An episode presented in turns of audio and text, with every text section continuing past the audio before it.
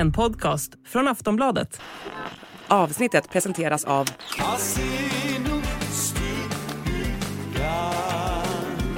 Stödlinjen.se, åldersgräns 18 år. Idag kommer vi att ta upp hela debaclet kring Patrik Sommerlath och det misstänkta sexköpet. Vad hände egentligen och hur involverade var kungaparet? Vi kommer även att prata om kronprinsessan Victorias mycket omtalade tal som hon genomförde på flytande tyska i Berlin. Och så tar vi upp att Meghan är mycket kritisk till en tv-serie som hon medverkar i. Det här är Kungligt. Jag heter Sara Eriksson. Och jag heter Jenny Alexandersson.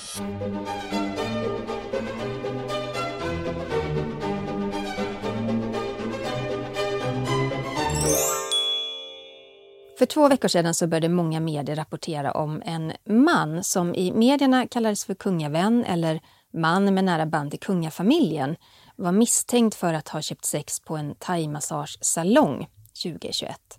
Många skrev om det redan i somras men för ett par veckor sedan så blev det högaktuellt efter att en lista på de misstänkta männen publicerades. Och männen som besökte salongen de hade så att säga dubbelswishat ett ord som medierna och polisen använde för att beskriva två stycken betalningar.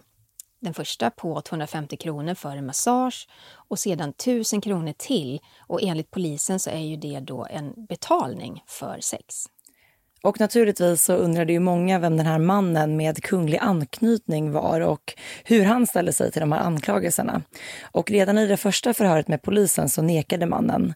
Han berättade att han skadade sin rygg när han var yngre och åkte mycket motocross och att han dessutom blivit stelopererad, vilket hade lett till att han då och då besöker massagesalonger för att få behandling. Och i förra veckan så klev Patrik Sommerlath fram i Svensk Damtidning och berättade att det var han som var den misstänkta mannen. Och vi måste ju såklart berätta, vem är Patrik Sommerlath? Ja, Patrik är drottning Silvias brorson. Och eh, hans pappa är Walter Sommerlath som avled 2020 och hans mamma är fransyskan Michelle som bor i Los Angeles. Och Patrik han är 52 år gammal och eh, faktum är att han har ju faktiskt bott i Sverige sedan han var 16 år. Hans föräldrar skilde sig och eh, ja, Patrik behövde hitta en ny tillvaro. Och så blev han varmt välkomnad av sin faste drottning Silvia och sen dess har han ju faktiskt stått kungafamiljen väldigt nära. Ja, men man kan ju säga att han har vuxit upp som en extrabror till eh, Victoria, Carl Philip och Madeleine. Och just nu så bor han ju faktiskt i kronprinsessans tidigare hus, den här sjöflygen på Drottningholms slott. Och han och hans fru Maline skilde sig för ett tag sedan, jag tror att det var 2019. Mm. Eh, och eh, hon bor i, numera i en lägenhet vid Kungliga slottet. Och Patrik bor då som sagt på Drottningholms slott. Och i vanliga fall så brukar ju inte misstänkta kliva fram på det här sättet. Eh, men både svenska och utländska medier skrev ju otroligt mycket om Patrik. Även om han var anonymiserad och dessutom hade, hade det liksom börjat komma anklagelser om att hovet och kungafamiljen inte var så samarbetsvilliga då när det handlade om att hjälpa polisen. Mm. Det var ju så här att eh, två dagar innan brottet skulle preskriberas så skulle polisen då delge Patrik Sommerlath där. Men han lyckades hålla sig undan polisen och ja, i måndags så preskriberades brottet och Patrik kan alltså inte längre bli åtalad. Men, men det man undrar och som jättemånga som har skrivit till oss eh, undrar det är ju vad hände egentligen och, och hur har det gått med allt det här? Och det vi vet är ju att polisen åkte ut till Drottningholms slott med den här delgivningen.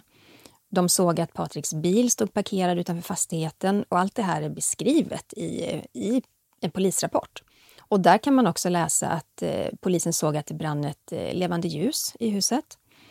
Och då ska slottsvakten försökt hjälpa till genom att ringa till Patrik som inte svarade.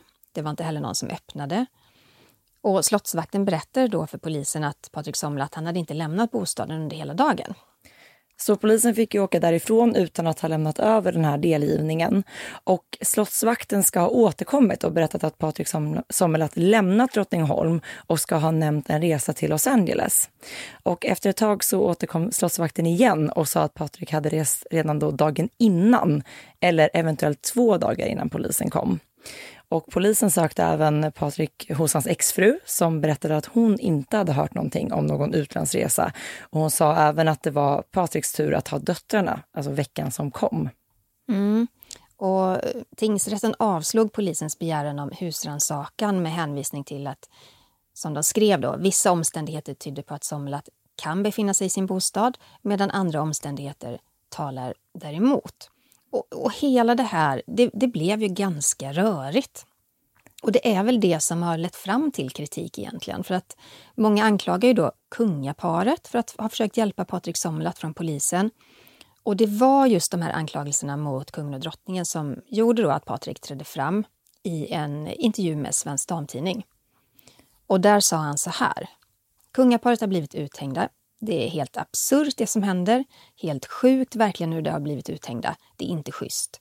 Även hovet har fått lida på grund av detta, sa då Patrik Sommerlath till Svensk Damtidning. Och vi vill ju vara noga med att påpeka att Patrik Sommerlath, precis som alla andra som är misstänkta för något brott, ska betraktas som oskyldig tills dess att bevis kan säga något annat.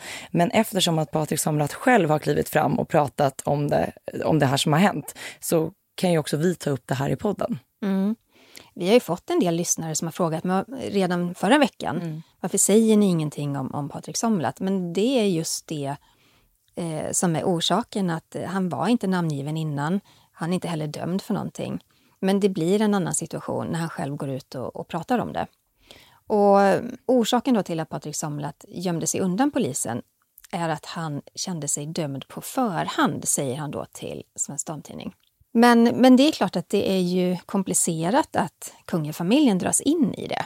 Ja, och det blev ju väldigt mycket skriverier, både i Sverige och utomlands gällande det här. Och det var väl till slut det som fick honom att, att känna att han, han måste prata ut någonstans om det. Mm. Och i den här intervjun i Svensk Damtidning så, så säger han, han får ju frågan faktiskt, hur mycket kände kungaparet till kring det här? Och då säger han att han hade ju då eh, pratat med drottningen om det då när det hände, då när han liksom till en, först blev misstänkt. Men att han nu då i den här vändan inte hade haft någon dialog med dem alls. Han hade inte pratat med dem om det. Och jag tänker så här, kungaparet kan ju såklart inte lastas för vad någon annan gör, det är helt omöjligt. Och så är det för oss alla. Om min syster skulle begå ett brott, då är inte jag skyldig. Nej. Det blir jättekonstigt. Men så här är det, om någon som står kungafamiljen nära beter sig illa eller begår ett brott, ja, då färgar det av sig på kungafamiljen. Det är ju lite som att vi kräver att kungafamiljen ska ha lite högre moral än andra, de ska inte umgås med personer som är kriminella. Och det var ju därför det blev så mycket rabalder också när en nära vän till kungen kontaktade kriminella för att köpa loss eventuella bilder på kungen. Och det var efter att den här boken Den motvillige monarken skrevs. Men sen är det så att alla som står familjen nära vet ju också att allt de gör kommer att påverka svenska folkets syn på kungafamiljen och monarkin. Och det är ett stort ansvar. Men i mina ögon så är det ett ganska litet pris att betala för att, som i Patrik Sommerlaths fall då, få vara en del av familjen och bli omhändertagen. Han säger ju själv att han har inte koll på sin ekonomi men, men vi kan konstatera att han, han bor ju gratis i sin bostad. Han säger själv till polisen att han har inga skulder så på det viset är han ju omhändertagen av kungafamiljen. Och det som krävs, ja det är inte så mycket. Ett, begå inte något brott och två, bete dig som folk. Och än en gång säger vi det att Patrik Sommerlath, han ska precis som alla andra betraktas som oskyldig tills något annat är bevisat. Men det som är sorgligt i den här historien det är ju det att tyvärr kommer vi aldrig få klarhet i om Patrik begått något brott eller inte för att han valde ju själv bort den här möjligheten att bli rentvådd.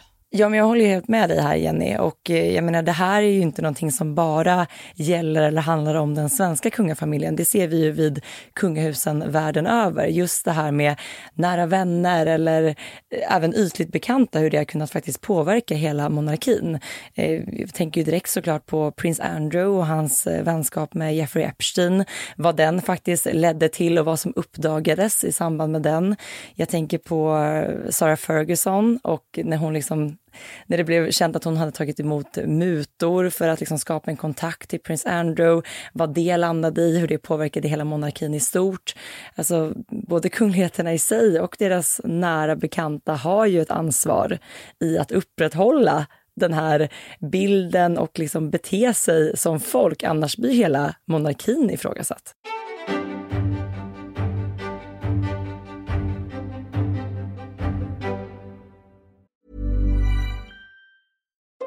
Since 2013, Bombas has donated over 100 million socks, underwear, and t shirts to those facing homelessness If we counted those on air, this ad would last over 1,157 days. But if we counted the time it takes to make a donation possible, it would take just a few clicks. Because every time you make a purchase, Bombas donates an item to someone who needs it. Go to bombas.com slash ACAST and use code ACAST for 20% off your first purchase. That's bombas.com slash ACAST, code ACAST. Vi ska prata om kronprinsessan Victoria. Hon höll nämligen ett tal i det tyska parlamentet förbundsdagen den 19 november. Och det, just det datumet är en minnesdag för stupade och skadade i krig. Och i Tyskland så är det en väldigt stor dag. Man uppmärksammar det med en pampig ceremoni.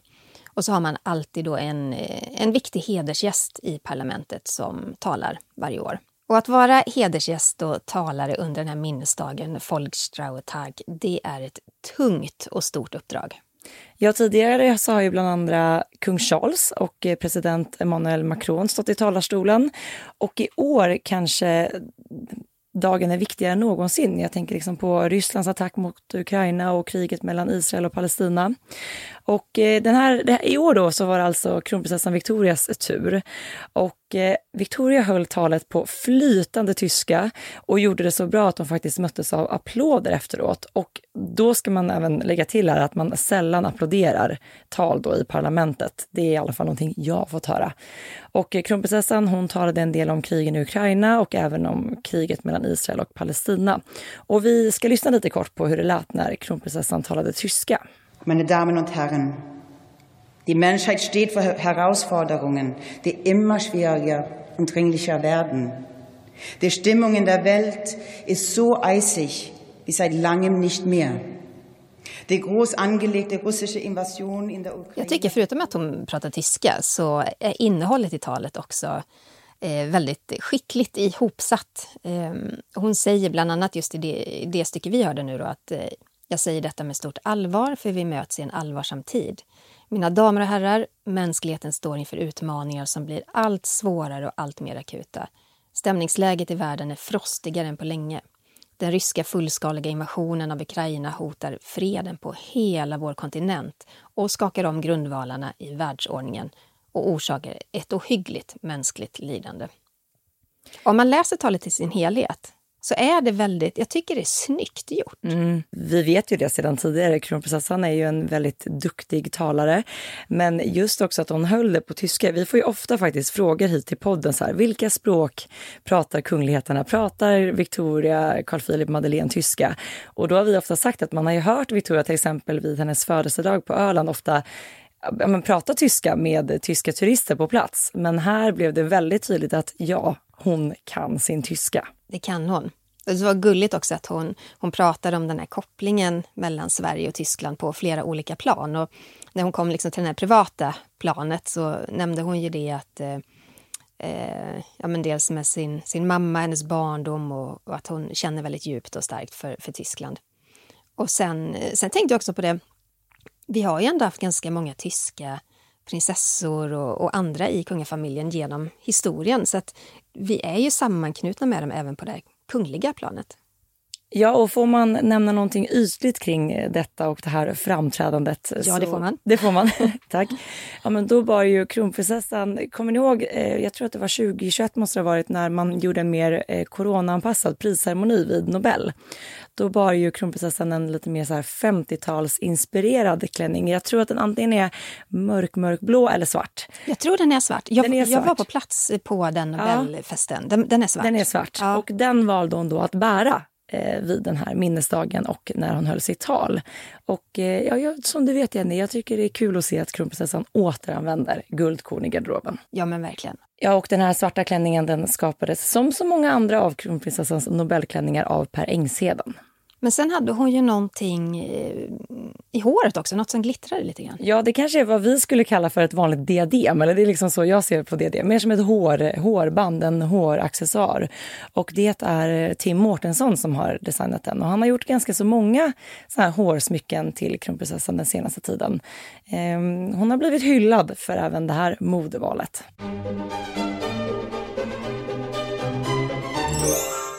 Och nu kommer vi in på veckans Harry och Meghan.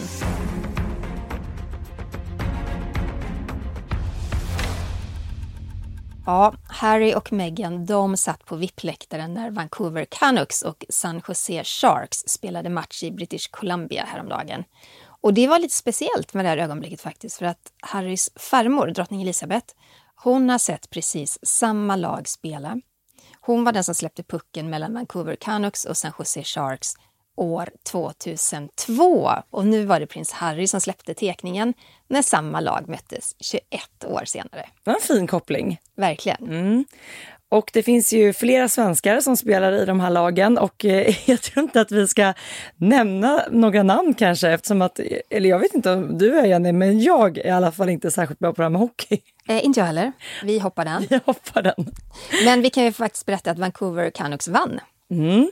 Och Harry och Meghan de såg ut att vara otroligt med i den här matchen och eh, ja, men det, tyckte, de tyckte bitvis att det var väldigt spännande såg man. Mm. Ja, men de dansade till pausmusiken, de såg ut att ha väldigt roligt. Och eh, att de satt på den här VIP-läktaren det har att göra med att eh, de är i Kanada för att marknadsföra Harrys Invictus Games. För det ska nämligen genomföras i Kanada år 2025. Ja, och Meghan har ju dessutom bott i Kanada i många år faktiskt, under tiden som hon spelade i tv-serien Suits. Jag kommer ihåg när hennes hus var till salu. Och de hade tagit, mäklarna hade tagit bilder där inne. Det var sån eh, alltså dundersuccé för mäklarfirman tror jag. Så hon bodde alltså i ett hus i mm. Kanada? Mm, mm gjorde hon. Okay. För de spelade ju in, eh, det var ju väldigt så intensiva inspelningar så att hon hade ju en bostad eh, där. Och sen när det var dags att sälja då dundrade de här bilderna ut. Japp. Mm. Men på tal om Invictus Games, det har faktiskt varit lite turbulent i ledningen i den här organisationen. Och det är ju såklart oroande för prins Harry. Han startade ju den. Och han har ju faktiskt varit den som har byggt upp det här eventet så att det, det, det är ett stort internationellt event. Och det handlar ju om att det är sporttävlingar för skadade krigsveteraner och det är också någonting som ligger prinsen nära. Eh, just det här med Försvarsmakten och militären, det, det har han ju lagt sin själ och hjärta i verkligen. Men han har ju också fått det här eventet att växa och blivit något väldigt stort och också oerhört populärt. Mm. Men två chefer i ledningen har fått lämna sina tjänster. Eh, av det jag läst så verkar det som att den ena har lämnat självmant men den andra har blivit sparkad, om jag minns rätt. Och det påstås då att uppsägningen saknas grund och samtidigt så ska man ha med i beräkningen att det är bara drygt ett år kvar då till nästa Invictus Games så att det kanske inte är läge heller att göra sig av med massa chefer.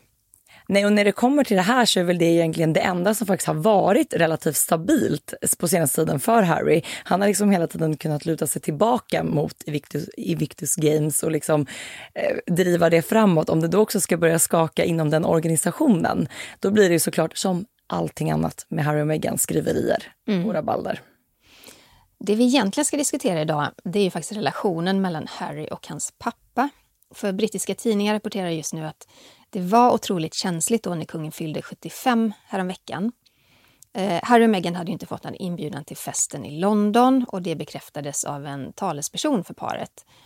Det var nämligen så att brittiska tidningar hade ju påstått att eh, Harry hade tackat nej till att komma så den här talespersonen fick liksom säga att det, det har inte ens varit frågan om någon inbjudan. Men det påstås ju att prinsen ringde sin pappa och grattade honom och eh, det ska i så fall ha varit ett av mycket få samtal dem emellan. Eh, det har ju varit enormt frossigt mellan far och son sedan Harry attackerade kungafamiljen. Dels i sin, den här självbiografin Spare och även i Harry och Meghans dokumentär på Netflix. Där fick man ju verkligen, eller tittarna fick ju följa med bakom de kungliga kulisserna kring tiden då de lämnade kungahuset. Och den bilden som där målas upp av hur, hur resten av kungafamiljen har hanterat det, det var ju allting annat än positivt. Mm. Och The Mirror skriver att eh, kung Charles är oerhört trött på sin sons attacker. Särskilt efter att en rad detaljer då har läckt ut kring det här telefonsamtalet. Bland annat så ska det ha läckt ut att Meghan, som också påstås då ha haft någon kontakt med kungen där, ska ha visat Charles en video på barnbarnen Archie och Lilibet när de sjöng då Happy birthday för sin farfar. Men det är också sjukt eh, hur medierna kände till att det för det första skulle ske ett mm. samtal, eh, men även efter. Ja, för det rapporterade ju bland andra BBC och efteråt skrev Daily Telegraph om vissa saker som faktiskt sades under samtalet. Mm -hmm. Och det här är ju sjukt. Eh, Daily Mails hovreporter Richard Eden skrev att han var förvånad över att båda medierna kände till det här och att det då läckt info om innehållet så snart efter att Harry och kungen pratat med varandra. Och just det här att det läcker info om telefonsamtal, det måste ju skrämma ja, men, hela kungafamiljen såklart, men inte minst då prins Harry som ja, men upplevt tiden då brittiska tabloider faktiskt avlyssnade kungafamiljens telefoner. Han var ju nyligen inblandad i en rättsprocess just kring det här. Ja, och frågan är om den ens är avgjord. För att det är sånt där som pågår under lång tid. Men jag kommer ihåg, var det i, var det i våras eller somras han själv stod i rätten och pratade om, eh, mm. eh, vittnade helt enkelt. Ja. Vilket också är, var väl första gången en kunglighet gjorde det. Ja. Men enligt journalisten och författaren Omid Scobie, ni vet han som skrev boken Finding Freedom som handlar om Harrys, Harry och Megans uttåg ur kungahuset, så har då eh, Meghan smsats med uppdateringar om Archie och Lilibets utveckling under en längre tid. Och kanske kan man tro på de här uppgifterna för att det har ju visat sig att Omid Scobie faktiskt fick mycket inside information av Harry och Meghan när han skrev den första boken. Nu har han skrivit en andra bok. Ja, och den här nya boken heter ju Endgame och och eh, i en intervju med brittiska OK så berättar han att han blev väldigt överraskad av informationen om att Meghan då hållit kontakt med sin svärfar. Särskilt eftersom man vet att den här relationen mellan kungen och Harry och Meghan varit mycket frostig. Men någon direkt, direkt kontakt är det ju tydligen inte frågan om här utan Omid berättar att eh, Meghan då inte ska skicka ett sms direkt till kungens telefon. Eh, där kan man ju tänka sig att det är någon i hans närhet, kanske en, en annan familjemedlem som Harry och Meghan fortsatt ändå pratar med, typ kanske Eugenie. Eh, eller så är det kanske någon anställd vid eh, kungens hov som i så fall då kan berätta för kungen eller visa honom de här videoklippen som Meghan ska ha skickat. Men Omid Scobie säger då att eh, det han vill få fram kring detta är att Meghan är noga med att barnbarnen ska ha en kontakt med sin farfar. Eh, jag har ju också väldigt svårt att tänka mig att Meghan skulle sitta och direkt smsa saker till kung Charles efter allting som har varit och alla attacker det funkar nog inte riktigt så. Svårt att se liksom att man efter alla de här anklagelserna skulle vara så hej hej, här, ja, men här det... är vi ute i trädgården. Alltså det känns inte som att de alls har den relationen längre. Nej, nej. Den, den finns nog inte riktigt. Nej men verkligen inte. Och så också är det förvånande att sådana uppgifter kommer eh, fram i medierna nu. Och just att det var så detaljerat kring det här telefonsamtalet. Och, eh, kan man ana någon strategi bakom? Jag vet inte, men eh, men jag, alltså jag lade märke till att det här var lite... Mm. Ja, men i och med att det var så himla mycket skriverier, dels innan den här festen och just att man först sa att de har blivit bjudna och tackat nej. Då var man tvungen att liksom dementera det, att nej, vi har inte ens fått någon inbjudan.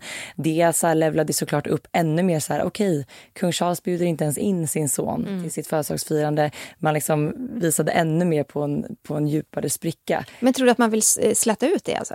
Alltså, det är det enda jag kunde tänka på just för att det kändes som att de knappt hann lägga på luren och sen ja. hade alla brittiska medier skrivit om det här samtalet. Kan det vara ett sätt att man ändå vill eh, avslöja eller berätta att det finns någon form av kontakt för att liksom avdramatisera en, Avdramatisera, ja. skapa någon form av bättre bild av, av dem, både liksom Harry och Meghans sida och kungahuset. Jag vet inte, men det var i alla fall det som, som slog mig först. Mm. Ja, jag tror du har rätt, absolut. Eh, på tal om Harry och Meghan, de har ju varit lite missnöjda det sista. Eh, för ett par veckor sedan så berättade vi i podden att Harry och Meghan blivit tecknade figurer i tv-serien Family Guy och ni som inte har sett den, det är ju en rätt samhällskritisk serie som handlar om en dysfunktionell familj som är med om en massa saker. Den är ganska rolig faktiskt. Gissa, alltså, du vet ju hur dålig jag är på allt som har med tv att göra. Gissa om jag någonsin har sett. Du har aldrig sett den. du köpte en ny tv för första gången i ditt liv häromdagen. Så allt som har med tv, det kan vi släppa Sara. Nej, förutom när det kommer till kungliga grejer, det ja, kollar jag på via på. datorn. Men eh, nu, nu finns ja. det snart en tv i mitt hem, så nu Men kanske nu det blir Family Guy. Nu kan du börja kolla på Family Guy. Ja, det är bra. Men i alla fall, kritiken handlar om att eh, Harry och Meghan tycker då att Family Guys porträttering av dem är citat skandalös förolämpning. Ja, och det här avsnittet som paret då ska vara missnöjda över, det är det avsnittet snittet då de skämtade om paret och deras avtal med Netflix som sägs vara värt över 100 miljoner dollar.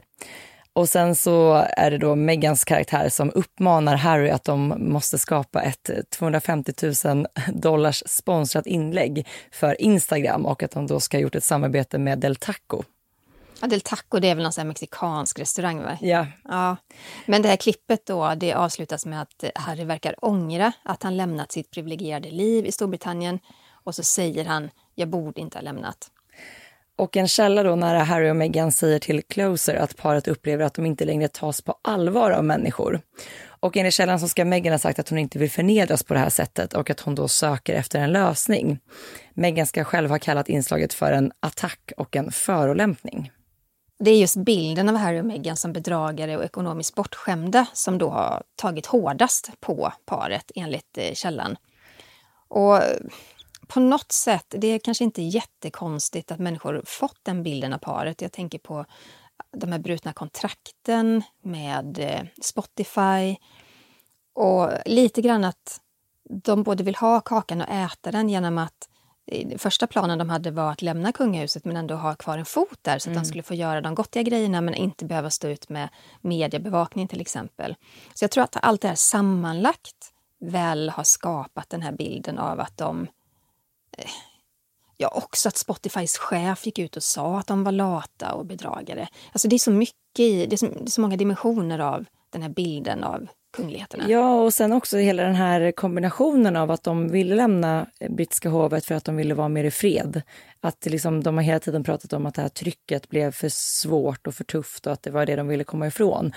Men att vi gång på gång har och fortsatt ser hur paret mer än gärna cirkulerar och ställer upp i olika mediala sammanhang när, när de får välja själva.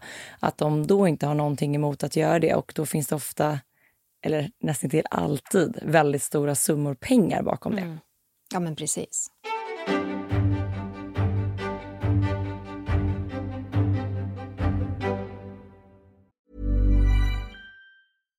This message comes from BOF sponsor eBay. You'll know real when you get it. It'll say eBay Authenticity Guarantee. And you'll feel it.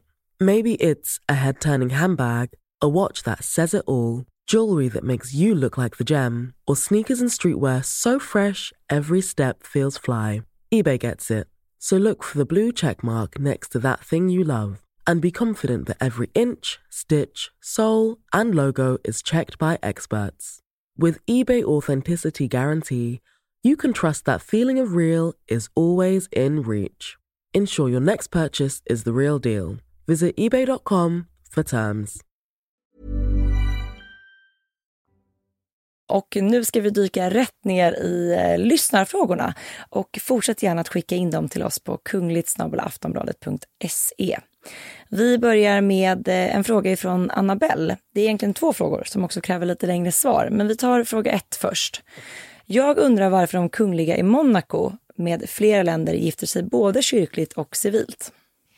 Ja, men det här är ju faktiskt en spännande fråga och det var inte, ett, inte helt lätt att få fram ett svar heller. Men enligt information från Svenska kyrkan så är det så här. Alla som gifter sig i Frankrike måste genomgå en borgerlig vigsel. Och Monaco är ju ja, men tätt sammankopplat med Frankrike så att det är väl därför som reglerna gäller där också. Och borgerlig vigsel gäller då fransmän och alla övriga nationaliteter. Det är så att säga den juridiska delen av äktenskapet och sen kan man då ha en ceremoni i kyrkan med tillhörande festligheter. Men det skiljer sig ju mellan länder. Eh, Chris O'Neill till exempel är ju katolik Eh, och det var många som frågade sig inför bröllopet med prinsessa Madeleine, hur, hur, hur ska det här gå? Hur löser man det här? Men det är inga problem. Han fick gifta sig i Svenska kyrkan och hovet meddelade även på sin hemsida att han behöver inte konvertera från sin katolska tro före bröllopet. Men en stor st sak som faktiskt skiljer sig mellan katolska och protestantiska äktenskap, det är faktiskt att man som katolik inte får skilja sig man kan separera, men man får inte skilja sig helt enkelt. Det var en fråga två här från Annabelle också. Den tycker jag passar dig perfekt, Sara. Mm, vad spännande. Hon frågar så här. Jag tycker att eh, kung Edvard den åttondes rubindiadem som kronprinsessa Margareta fick i bröllopsgåva är så fin. Men varför används den så sällan? Men det här är ju en, en, också en spännande fråga och det stämmer ju att vi inte sett det vackra rubindiademet så ofta. Eh, det kom till Sverige 1905 när prinsessan Margaret, eh, sedermera kronprinsessan Margareta av Sverige, när hon då gifte sig med prins Gustav Adolf. Och det här diademet det var en bröllopspresent ifrån hennes farbror och faster, kung Edvard VII och, och drottning Alexandra av Storbritannien. Och det här diademet är jättevackert. Det består av eh, briljantslipade diamanter och sju stycken rubiner. Och till diademet så finns det även ett armband och de här tillsammans då kan monteras om till ett halsband. Och eh, kronprinsessa Margareta, eh, Margareta hon dog ju när hon bara var 38 år gammal och då var det hennes 13-åriga son Sigvard Bernadotte som ärvde det här diademet.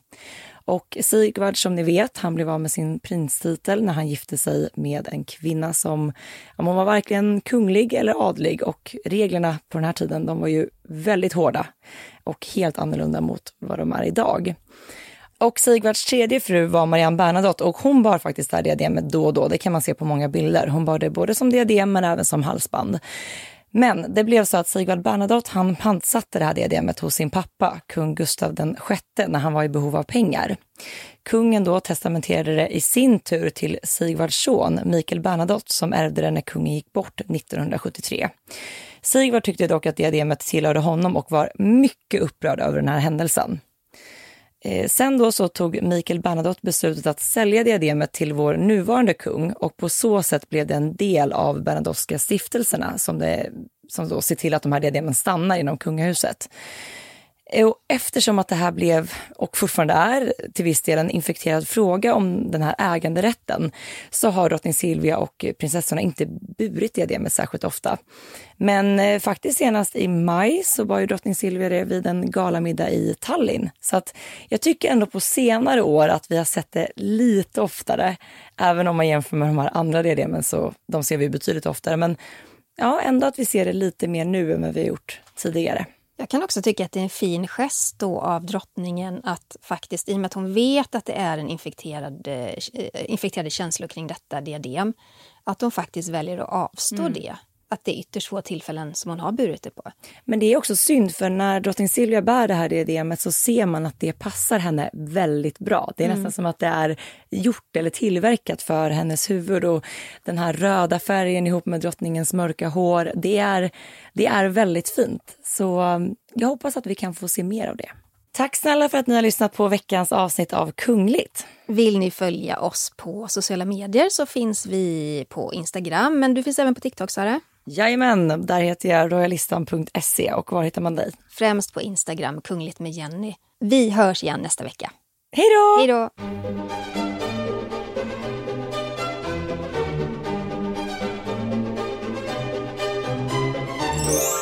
Du har lyssnat på en podcast från Aftonbladet. Ansvarig utgivare är Lena K Samuelsson. This message comes from BOF sponsor eBay. You'll know real when you get it. It'll say eBay Authenticity Guarantee. And you'll feel it. Maybe it's a head turning handbag, a watch that says it all, jewelry that makes you look like the gem, or sneakers and streetwear so fresh every step feels fly. eBay gets it.